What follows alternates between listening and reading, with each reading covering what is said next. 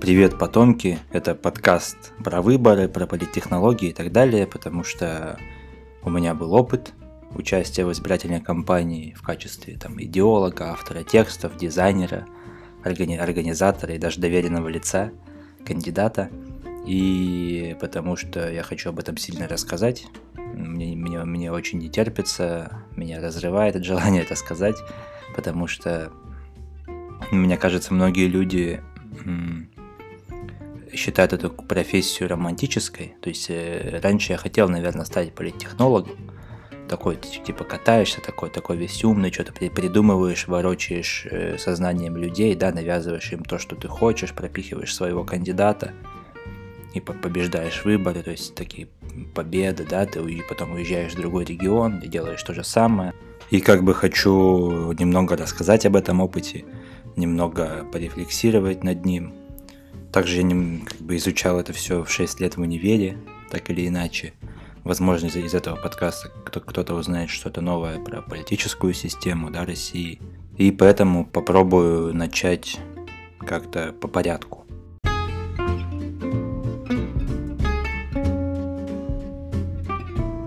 Ну, вообще, кто когда-то слышал о выборах, да, наверное, все слышали о выборах – в детстве я, например, очень любил выборы, потому что это какой-то особенный день, похожий на праздник. Как, как будто Новый год, все как-то вот, так вот э, активизируются, куда-то ходят, особенно у нас в поселке, да, в маленьком. Все друг друга встречают, общаются, обсуждают выборы, кто за кого голосовал. Раньше тоже обсуждали это открыто. Правда, сейчас уже что-то все стесняются об этом говорить. Ну и вообще выборы это как бы самый главный инструмент участия гражданина в жизни страны, да, то есть когда человек ощущает себя гражданином, он как бы может отдать свой голос за какого-то кандидата или за какую-то политическую партию, тем самым приняв решение, да, отдав свой голос, отдав свое доверие конкретно этому участнику предвыборного и выборного процесса. Но, конечно, это все звучит очень-очень круто в теории. Об этом всегда говорят во всяких пропагандистских мероприятиях. Они всегда проходят перед выборами, приходят какие-то чуваки в школу, допустим, в универе, и рассказывают, как же важно участвовать в выборах, как же важно ощущать себя гражданином, и как же важно отдавать свой голос тому, за кого то есть э, ты хочешь отдать этот голос. Но на практике все, конечно, всегда выглядит иначе то есть как завещал еще Черчилль, да какой да, даже до Черчилля, который сказал, что демократия это лучшая система за исключением всех остальных, да? Ну, даже в Древней Греции, то есть Платон, еще Платон критиковал демократию. То есть все эти минусы, которые есть в современных демократиях, они были в демократиях древнегреческих. А главный минус в том, что демократия позволяет с одной стороны, любому участвовать в выборах, то есть это может быть неблагородный человек, это может быть обманщик, который хочет прийти к власти за, за реализацией своих амбиций, да. С другой стороны, э, за этих э, шарлатанов могут голосовать необразованные люди, да. Если в Древней Греции гражданином мог назвать себя не каждый человек, не, не каждому выдавали паспорт по факту его рождения на какой-то определенной территории. Не было паспортов, да, особенно там но сейчас любой человек является гражданином, да, достигший 18 лет, он может участвовать в выборах. И среди этих людей, естественно, есть ну, полные дебилы, необразованные дебилы, какие-то люди, которые, ну, даже, может, по-русски не говорят, да, но у которых есть русский паспорт. То есть суть в том, чтобы понравиться людям не так уж и сложно, да, а вы, выборы в демократиях это всегда о том, как понравиться людям, потому что большинство людей – оно не, не, не руководствуется чьей-то программой, да, мало кто читает эти программы. Это тот известный эксперимент, как э, Рейган, по-моему, со своим соперником, не помню, какая у него была фамилия, э, как они дебатировали по радио, и побеждал соперник Рейгана. А как только показали дебаты по телевизору, тут же победил Рейган, потому что он просто своей внешностью, своими, своей манерой, своим образом он, он завоевал людей, понравился людям и поэтому победил, да. Но вообще нужно, конечно, немного спуститься с небес, да, с этой теорией, с политологией, опуститься именно на реальную жизнь И о ней я как раз таки и буду сейчас рассказывать.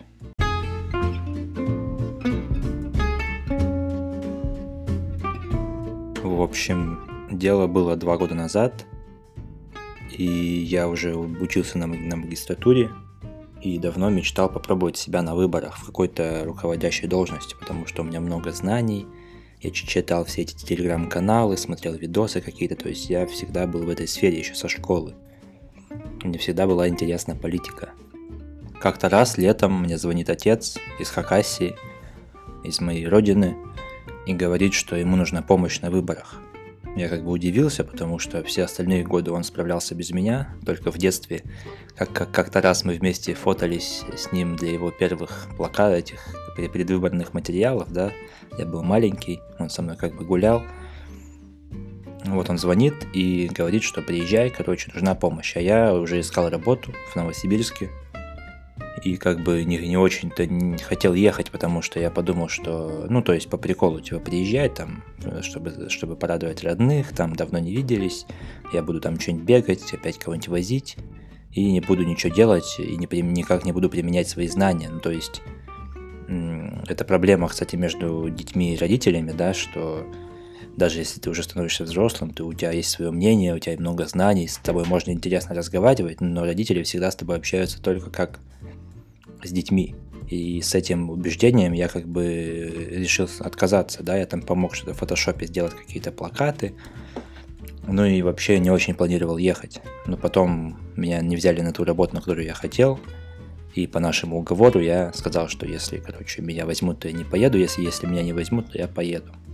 Мой отец э, на тот, на тот момент действующий депутат местного парламента, регионального законодательного собрания, да, Верховного Совета от партии ЛДПР. Ну и, собственно, он выдвинулся на новый срок, но уже не от партии, а уже как э, одномандатник.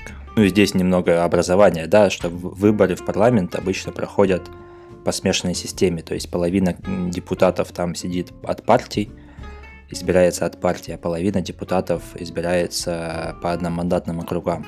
То есть по партиям партия выдвигает список на, там, на республику, и люди голосуют за этот список людей, за эту партию. Допустим, список партии ЛДПР, там три фамилии, и от партии ЛДПР в каждом регионе участвует Жириновский Владимир Вольфович. Это интересный факт, потому что ну вот вы где, где бы угодно вы не жили, и если у вас выборы, и если партия ЛДПР выдвигает э, ну, как бы своих депутатов, да, кандидатов от, а, по списку партий по вашему региону, первой, первой фамилией часто стоит Жириновский, э, тем самым как бы привлекая избирателей на свою фамилию. Да, понятно, что он как бы может баллотироваться куда угодно, но не может, э, но он не приедет к вам, к вам в, в Хакасию, да, например, и не будет там участвовать в работе, и он просто откажется от своего мандата, который он выиграет, и отдаст его кому-то другому. Ну а одномандатные округа, то есть весь, весь, весь регион или вся Россия, например, поделены на одномандатные округа. Количество этих округов э, прямо пропорционально количеству депутатов в парламенте, точнее количеству избираемых лиц. Да, например, на выборах президента всего один избирательный округ, вся Россия, потому что всего один, один, одно лицо избирается. А в Хакасии, куда я поехал, было 25 округов, потому что 25 депутатов по, по партиям и 25 депутатов избирается по одномандатным округам. На этом одномандатном округе баллотируются депутаты-одиночки, они могут выдвигаться от партии, могут самовыдвигаться, и там как бы борьба идет по фамилиям, то есть люди голосуют за фамилию какую-то. Ну и вот я приехал, оказалось, что у моего отца, который был руководителем партии ЛДПР Хакасии, помимо своего депутатства, у них там в партии произошел какой-то конфликт, раскол, его сместили с должности, выдвинули одномандатником по округу, а не от партии. Всегда от партии легче избираться, потому что за партию ЛДПР по-любому проголосуют, да, то есть сколько-то процентов она наберет и сколько-то людей попадет в парламент, сто процентов. У одномандатников борьба идет только за первое место, только победитель по какому-то округу получает свой слот, да, в парламенте. Остальные все пролетают. И, собственно, поэтому отцу нужна была моя помощь, потому что у меня там есть знания, есть какие-то навыки и опыт, особенно в написании текстов, да, и в какой-то такой пропаганде. потому что партия ему больше не помогает, у него нет, она не дает ему денег, не, не дает ему людей на помощь и так далее. Я приехал, и мы собрали какую-то команду, да, была секретарша, которая отвечала на звонки и звонила в какие-то организации, чтобы, органи... чтобы запланировать встречу с депутатом, точнее с кандидатом. Были два мужика, два товарища, которые помогали, ездили по районам, клеили объявления, там в типографию катались и так далее.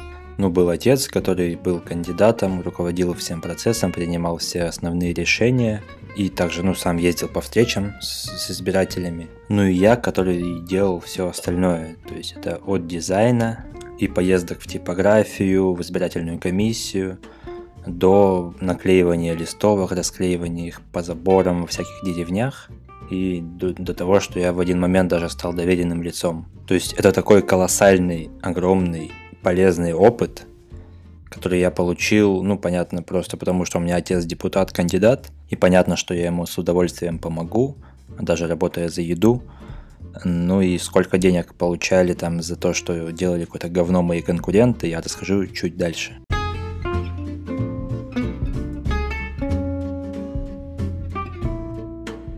Ну, короче, я приехал, и избирательная кампания еще, еще не началась. То есть официальная избирательная кампания, когда можно людям раздавать всякие бумажки, она длится всего ровно месяц до выборов я приехал, и, конечно, ну, мой опыт подсказывал мне, что надо как-то подготовиться и как-то изучить местную там ситуацию, потому что я до этого долго прожил в другом городе, в другом регионе, я не знаю, что происходит, я не знаю, как люди думают, о чем они разговаривают, да, какие сплетни, кто кого любит, кто как, кому какая фамилия из кандидатов нравится. И поэтому я начал ездить по селам и по деревням, потому что в нашем избирательном округе был мой поселок, где я родился и вырос. И также, помимо этого, по-моему, 11 деревень избирательных округов. То есть очень мало избирательных округов, потому что маленький округ, потому что маленькая республика. Ну и вот эти 11 деревень и поселений, да, я начал по, по ним ездить. И вдохновившись какой-то массовой культурой, такими всякими, знаете, шпионскими штуками, я, короче, взял себе блокнот и ручку и начал заходить в, в администрацию каждой деревни. То есть и начал разговаривать с работниками, с местными, и говорил, что вот я студент, короче, из Новосибирска, и как бы я пишу там диплом по поводу спирали молчания на, на региональных выборах. Это тоже какой-то интересный момент, не знаю, может быть, я даже им горжусь как-то, потому что я объясняю, что такое спираль молчания – я как бы тут же и агитировал людей для того, чтобы они думали, за кого голосовать, и, конечно, чтобы склонялись в сторону правильного кандидата. То есть я правильно подбирал фамилии партии, специально выставляя так, чтобы за нужного мне кандидата люди как бы сами настраивались. Ну а спираль молчания – это такая, такой попсовый политологический термин, когда как бы э, искус, искусственно фо формируется громкое большинство, которая затмевает своим голосом других людей, и, и другие люди, которые молчат, они думают, что э, э, что мнение вот этих людей, кто что очень громко за кого-то агитирует, что оно мнение большинства. То есть, если, например, из 100 человек, э, молчаливых человек, 10 людей начнут кричать, что они голосуют за ЛДПР условный, и очень громко будут об этом всем рассказывать, то остальные 90, которые молчат по отдельности, они будут думать, что большинство на самом деле за ЛДПР. И когда будет момент принятия решения или какой-нибудь опрос на улице, люди, если не будут знать, за кого голосовать и будут метаться, они подумают, что надо голосовать за, за того, за кого большинство, да. Но на самом деле большинства нет, потому что это было всего 10 человек, которые своей активной пропагандой, как бы, да, они навязали большинству свое мнение и тем самым создали меньшинство. И, вот, и в эту спираль молчания как раз проваливаются молч, молчаливые люди, которые не знают, за кого голосовать, не разбираются в политике. Они как бы руководствуются мнениями вот этого вымышленного большинства. Также это мнение, например, можно формировать опросом. Да? Например, также я прихожу в эту администрацию, говорю, что вот по нашим опросам лидирует кандидат старости, да, мой отец. И они будут думать, что, о, блин, оказывается, что большинство за Старостина, а я-то думал за кого-то другого. Но на самом деле это я просто выдумал только что. Ну вот и в процессе таких разговоров я, понятное дело, узнавал много нового, потому что я ничего не знал. Я узнавал, где люди сидят, то есть в каких соцсетях, что они читают. Я спрашивал, а вы, ну, вы уважаете партии вообще? Мне говорили, что нет, мы в партии вообще уже не верим, потому что это просто группа каких-то чиновников, кто где все одинаковые, то есть неважно, коммунисты, ЛДПРовцы или, единороссы, они все просто одинаковые с разными цветами, да что мы верим только в людей, в кандидатов, в фамилии, мы голосуем за фамилии. Ну, я, конечно, все записывал себе как, как бы в блокнот, потому что говорил там, что вот, круто, будет там мой научный руководитель, там оценит мой опрос, там мне нужен опрос, чтобы там э, написать хоро хороший текст, дипломы и так далее. Ну и представьте, это ведь, ну реально, это, это люди, жители там села Солнечное, да, это там несколько сотен человек в этом селе живет, или там тысяча человек ну, они, они мыслят по-другому, они говорят по-другому. То есть я приехал, я там всю жизнь прожил в интернете, да, я хоть там и жил в деревне поначалу, но я прожил в интернете, я мыслю категориями какой-то Москвы, да, там, я слежу за московской движухой, я в Москве, в московской политике разбираюсь лучше, чем даже в Новосибирске, где я живу сейчас. Но тут в Хакасии здесь, где вообще все по-другому.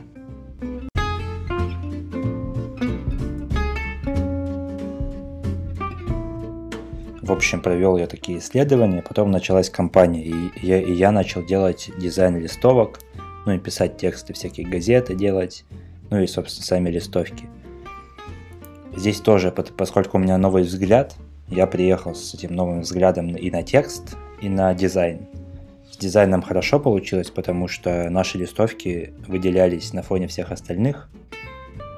Я сделал крупнее шрифт, сделал объемно меньше текста, потому что, не знаю почему, но вот на всех выборах, в которых я там принимал участие как гражданин, и где, которые я просто видел, всякие листовки, агит-материалы, везде люди почему-то, блядь, делают какие-то огромные, блядь, стены текста, какие-то газеты, которые, блядь, ну никто не читает, кроме каких-то э, немножко повернутых на этом людях, да, и кроме самих авторов, хотя я не уверен, что и сами авторы их читают. В общем, моих навыков фотошопа хватило для того, чтобы затмить всех остальных дизайнеров наших конкурентов, потому что ну, у них получалось какое-то квадратное говно, хотя, хотя мне говорили, что люди привыкли к этому говну, и люди привыкли к тому, что им пост- постоянно их этим говном кормят, этим хуевым дизайном их кормят, и они привыкли это читать. Но я шел от обратного, я подумал, что, блядь, ну раз привыкли хавать говно, ну давайте я покажу что-то более красивое, давайте я привлеку внимание тем, что это просто выделяется среди всех остальных листовок. И реально потом, когда мы уже собирали какие-то отзывы после выборов, люди говорили, что да, прикольно, интересно читать, удобно читать, классный дизайн, что это ведь запоминается, выделяется, и типа круто сделали, там респект. Но и здесь, потому что я все делал на ощупь, получилось так, что я много раз переделывал все, потому что я, я не знал, что в фотошопе надо поменять там формат для печати, выбрать другой формат. Я переехал в типографию, мне сказали, бля, у тебя цвет-то не такой уж и черный, он какой-то желтый получ, получится на печати. Я такой, бля, все, все переделал, все эти листовки, приехал еще раз, и еще раз, и так далее. По поводу текстов вообще отдельная история, потому что я написал какие-то такие тексты от лица отца в газету и в листовку, когда он обращается к избирателям. Я как бы сделал ставку на честность, да, я говорил, что я там прям писал, что депутат он, блядь, ну не может ничего обещать. Типа, я вам ничего не обещаю. Голосуйте за меня, и я буду представлять ваши интересы и пытаться, и пытаться бороться против большинства в парламенте Единой России, которое вы же, вы же сами и выбрали. И здесь немного повезло нам, потому что летом 2018 года Единая Россия приняла вот этот э, пенсионный возраст, повысила, и все вот эти вещи повысила НДС, и поэтому можно было легко этим манипулировать. То есть ты просто говоришь людям не просто, что они плохие, там, потому-то, потому-то пытаешься что-то объяснить, ты говоришь просто, посмотрите, у вас украли пенсии, и вам повысили налоги. Йоу, типа, чуваки, давайте-ка, ну, подумайте вообще, что такое. Писал я такие простые вещи, ну, понятно, что на выборах всегда нужно писать простые вещи, потому что, ну, блядь, люди вообще не понимают нихуя в этой сфере. То есть люди, люди, мы ездили потом по встречам, когда встречались с учителями, с работниками всяких заводов, э, с, с работниками администрации тех же самых, да, с любы, любые коллективы, мы с ними встречались, и просто с гражданами, допустим, с жителями села какого-нибудь. Мы встречались, и на, каждом, на каждой встрече, на каждой встрече приходилось объяснять, что такое депутат и чем он отличается, допустим, от какого-то чиновника, от какого-то министра или от какого-нибудь главы района, потому что люди привыкли всех путать, они всех, всех этих, всю власть они смешивают в одну кучу. Они не знают, что есть законодательная власть, что есть исполнительная власть, что есть судебная власть, отдельная власть. Они думают, что депутат может, допустим, отремонтировать дорогу. Но он, блядь, не может. Он не может отремонтировать дорогу. Депутат может только при, при, предложить поправки в, э, в бюджет, который принимает весь коллективный парламент, о том, чтобы в каком-то районе потратить столько-то денег на ремонт дороги. И если его все депутаты поддержат, или большинство депутатов поддержит, то эта поправка будет принята, и тогда руководству района выделят деньги для того, чтобы он использовал эти деньги для ремонта дороги. Люди также думают, что депутаты зарабатывают какие-то огромные деньги. Например, большинство, ну не большинство, но люди все-таки что-то знают о том, что депутаты Госдумы зарабатывают 400 тысяч рублей. Также, кстати, зарабатывают и министры Российской Федерации. Кто-то больше, кто-то меньше, но средняя зарплата такая – но почему-то жители Хакасии думали, что депутаты местного парламента зарабатывают там тоже какие-то сотни тысяч рублей. И мой отец им говорил честно, что это есть и в, в этой в декларации, что зарплата, самая большая за зарплата у депутата местного, э, точнее регионального, 60 э, тысяч рублей. И они, ну, они говорят, мы не верим, да вы там вообще капец зарабатываете. Понятно, что это огромная густая каша в голове. То есть люди не знают о том, что власть делится на уровне в России, да, что есть муниципалитет, что есть, есть региональная власть и что есть федеральная власть. Что они все как бы, ну, они различаются, различаются между собой, у них разные бюджеты, да. Об этом вообще мало кто знает.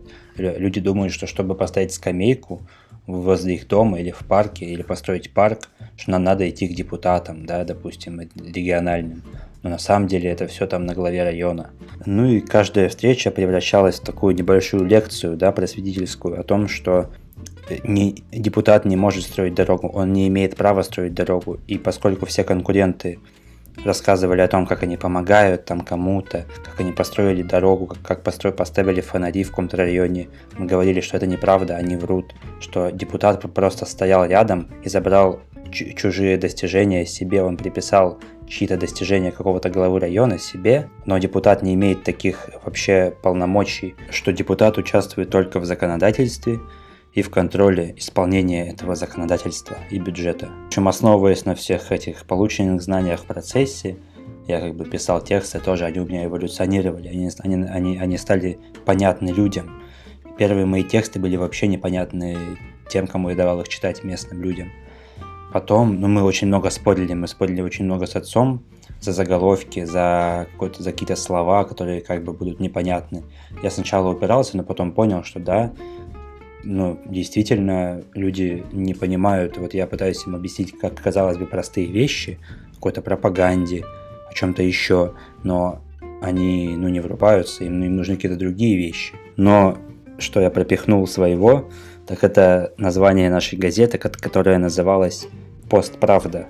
То есть есть газета, газета «Правда», коммунистическая, ну и советская – а я, мы такие что-то шли по улице, я такой, о, пост правда, кру- крутое название. Он такой, да, круто, а что это такое? Типа, ну он, никто, никто, блядь, скорее всего, кроме меня в этой в республике Хакасия не, не знал, что такое пост правда, потому что потому что я, блин, следил за выборами там Трампа, читал всю эту хуйню про эту постправду, про эмоции, которые, про то, что факты больше не важны, что люди воспринимают все эмоционально, что если ты говоришь убедительно, значит ты прав, и какие бы факты против тебя не были, ты, ты все равно останешься прав.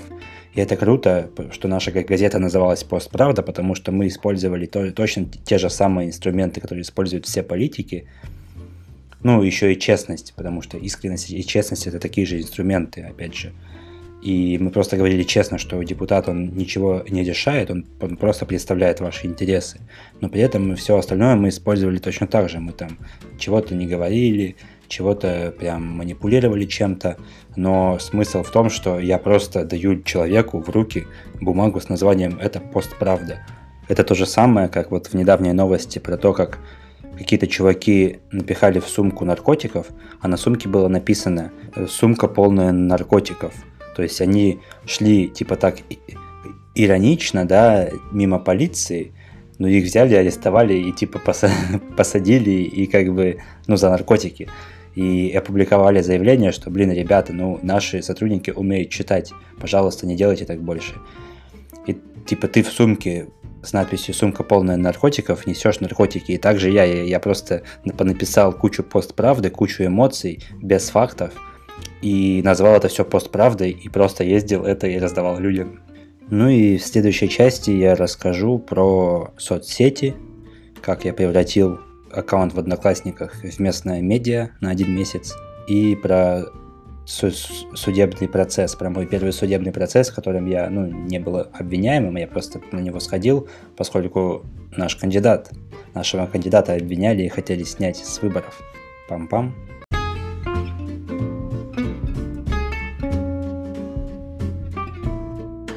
В общем, суд. На всех материалах агитационных я ставил в конец э, логотипы ВКонтакта, Одноклассников, Инстаграма и номер телефона. Ну, чтобы люди писали в личку в соцсетях, они реально писали.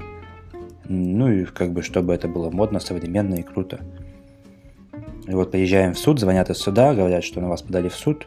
Мы приезжаем, узнаем, что подали в суд именно за это. Там в, было написано, что вы, что там кандидат такой-то неправомерно использует интеллектуальную собственность, и поэтому там требуют снять его с выборов. Э, по своим каналам, по своим источникам, поскольку у отца за все эти долгие годы там жизни и политической карьеры появились связи, мы узнали, что в суд на нас подала кандидат от партии коммунисты России, но как она его подала? Вот что интересно. Вот где вся грязь находится, да.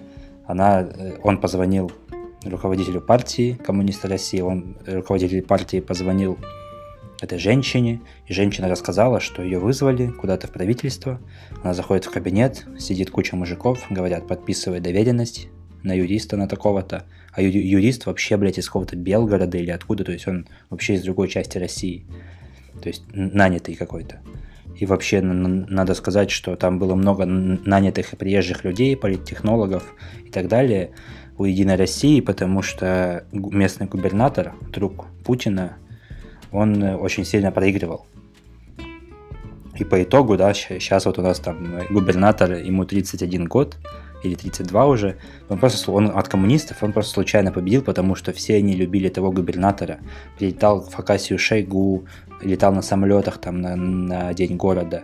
То есть такие вещи происходили, очень много всего происходило, очень много приехало людей, которые за миллионы, блядь, рублей делали то же самое, что я делал за еду, но хуже, потому что и один, один из этих чуваков, я его видел, он такой не пузатенький, весь в черном, прям как в кино, как в книгах, такой политтехнолог политтехнологов, такой весь в, кеп, в черной кепке, в черной одежде, такой ходит, стоит в углу, наблюдает за своим кандидатом, как бы кивает, когда надо, ну вот такая штука.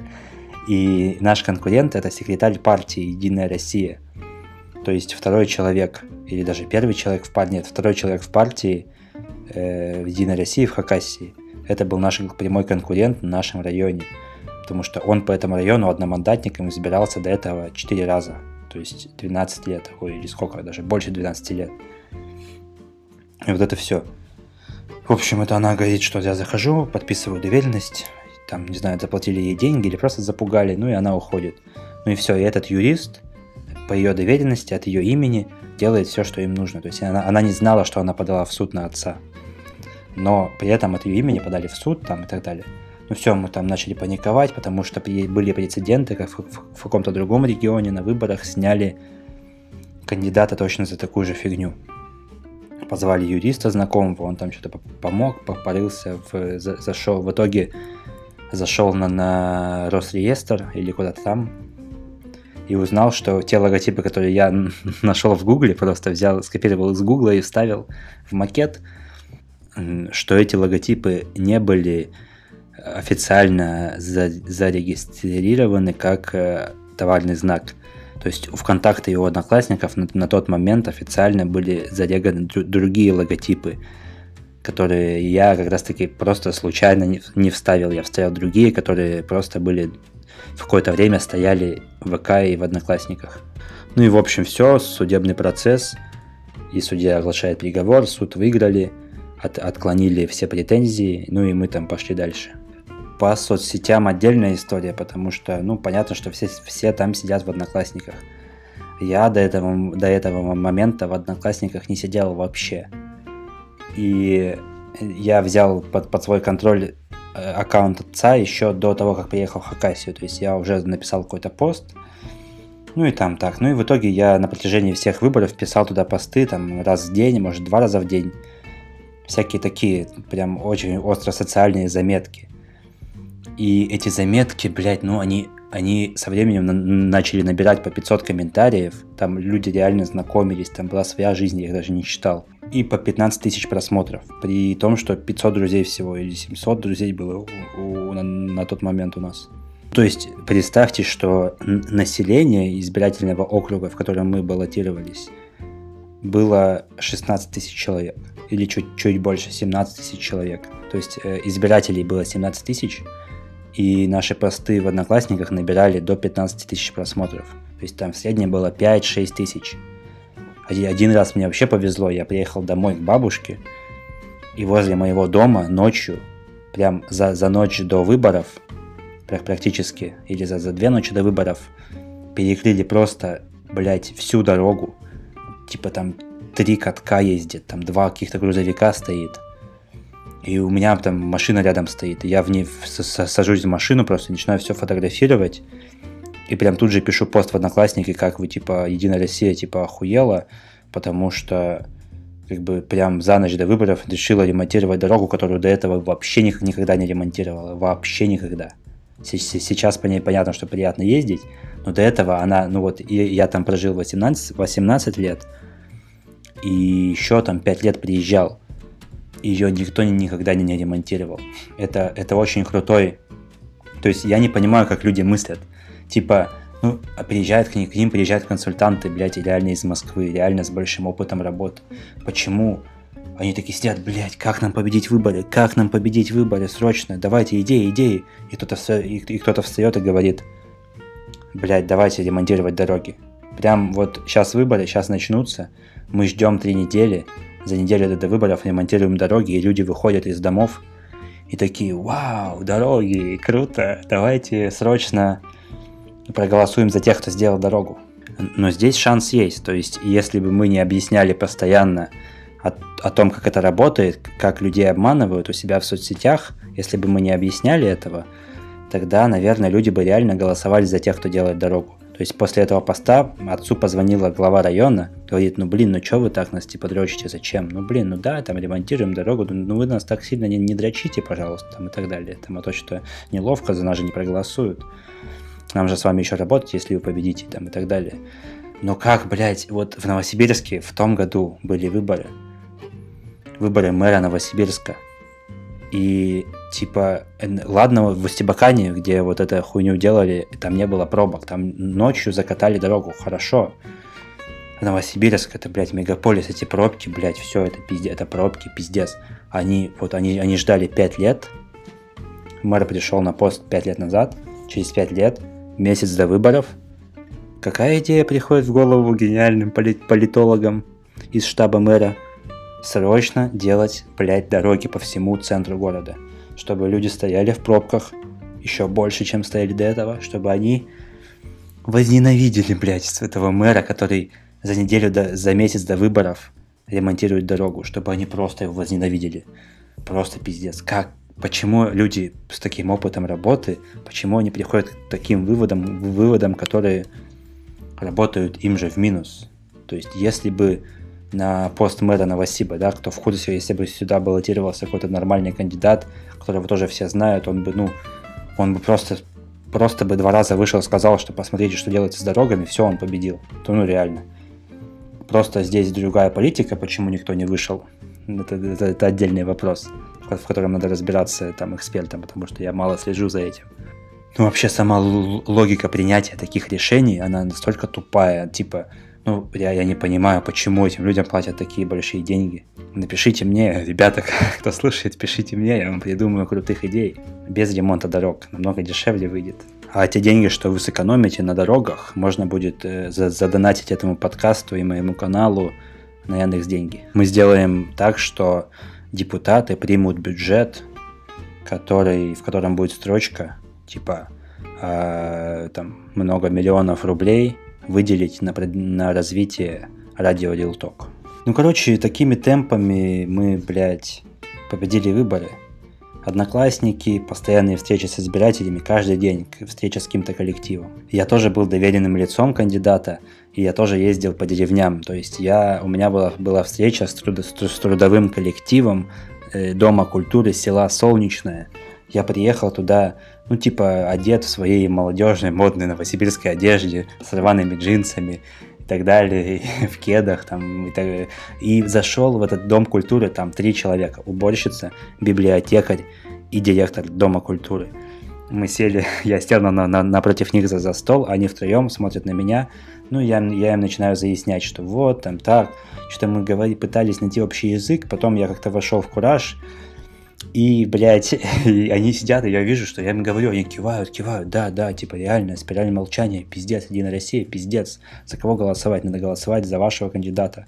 Все, мы там поможем, давайте, там только это сделайте. И еще у меня была очень сложная встреча, то есть это была легкая и была сложная с учителями из школы э, села Зеленое, по-моему, оно называлось. Есть я приехал, там какие-то ходят гуси по улице, все там, дождик прошел дождик.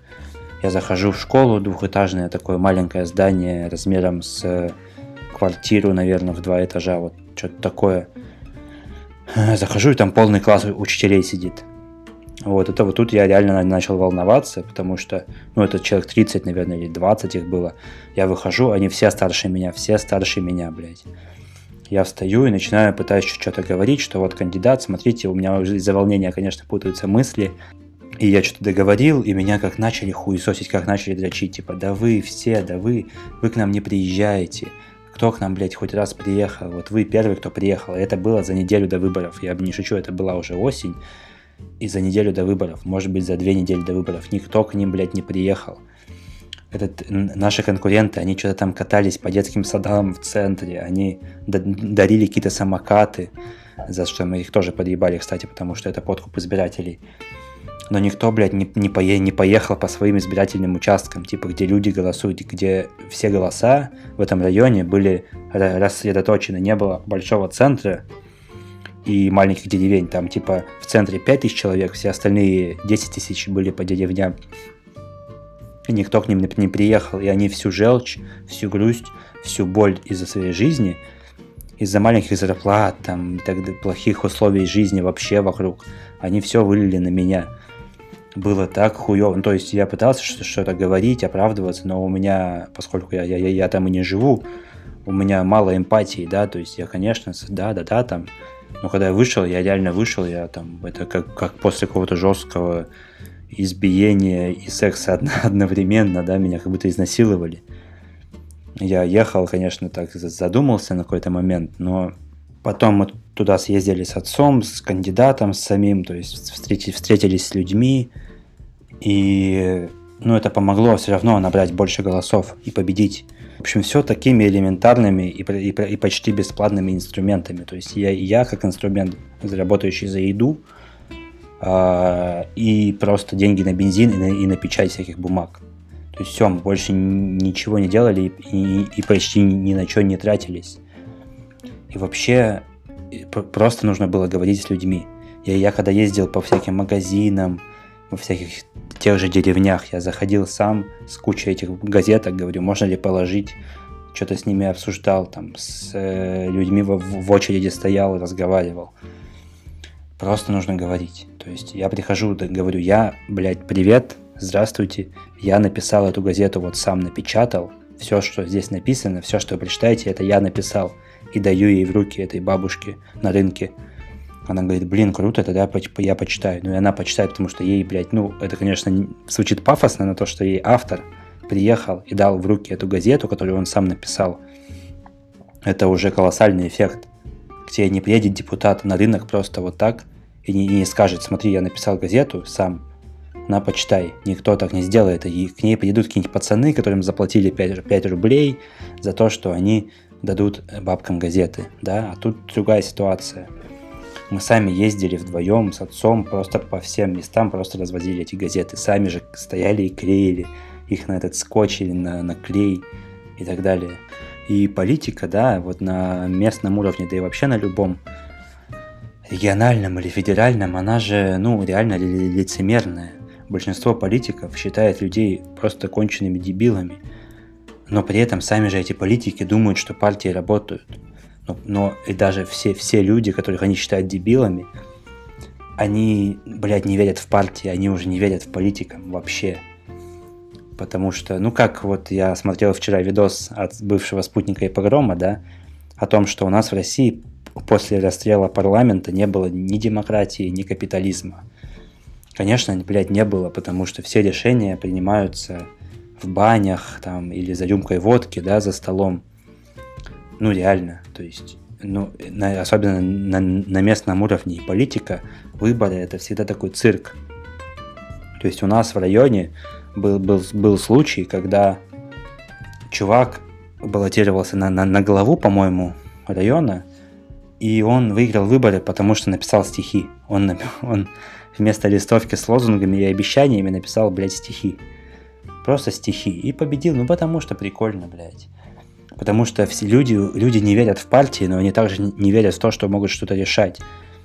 Многие не ходят на выборы, потому что думают, что ничего нельзя решать этим самым. Но Хакасия тот год по, проигрыш Единой России в парламенте, проигрыш Единой России на выборах губернатора, это показатель того, что даже в России где нет демократии и капитализма, можно типа что-то решать голосами и если правильно все делать, если быть там честным и разговаривать с людьми, то есть то, как должен вести себя реальный политик.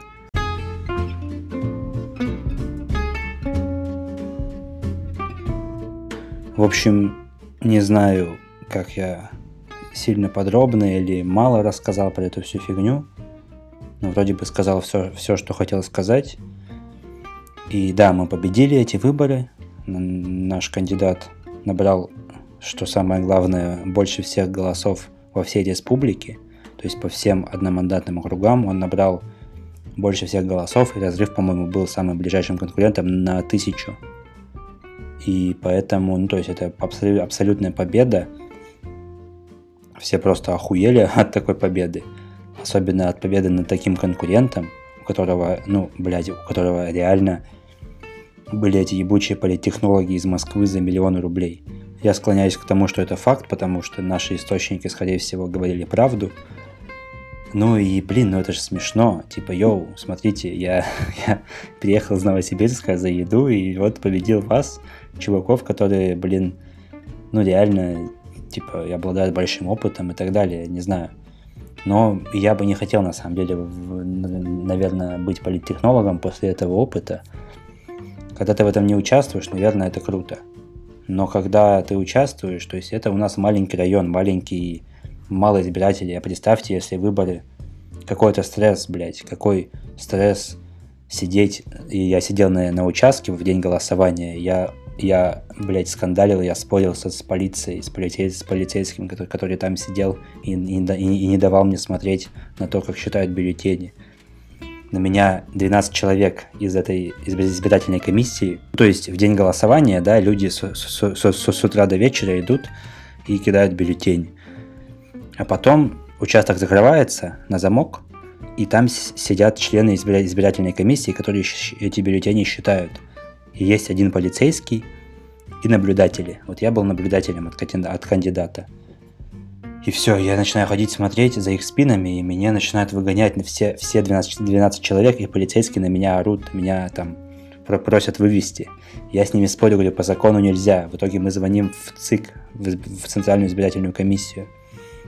Нам говорят, что, блядь, да, за спинами ходить нельзя, но там, типа, не выгоняйте, успокойтесь. Но мы потом успокоились, потом вроде бы нормально общаться начали, да, и потом, ну, короче, мы узнали, что победили в самом большом участке и самом э, не нашем участке. Мы не думали, что мы там победим, но мы там победили.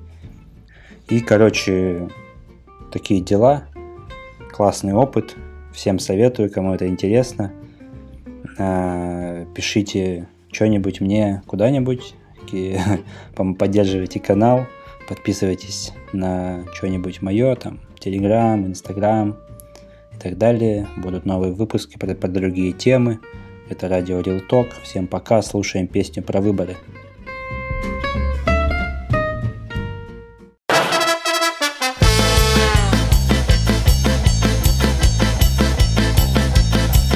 Сижу, не пью уже с утра На завтра будут выбора. Я должен быть предельно трезв Чтобы в графу поставить крест. Растет правосознание.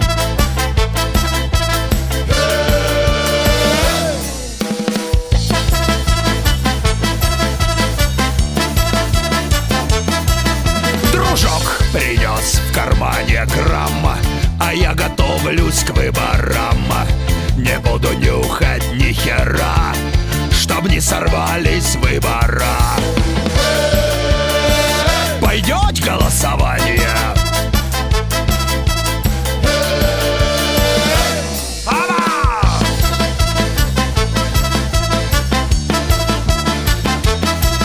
В ларьке дают отличный клей А я не буду, хоть убей Сегодня лягу трезво спать Чтобы на завтра резво встать.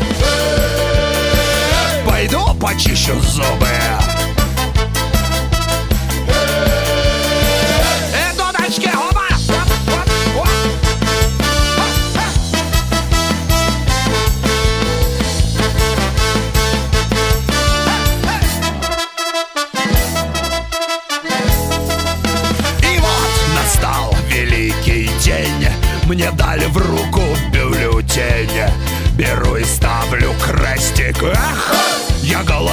голосую против всех.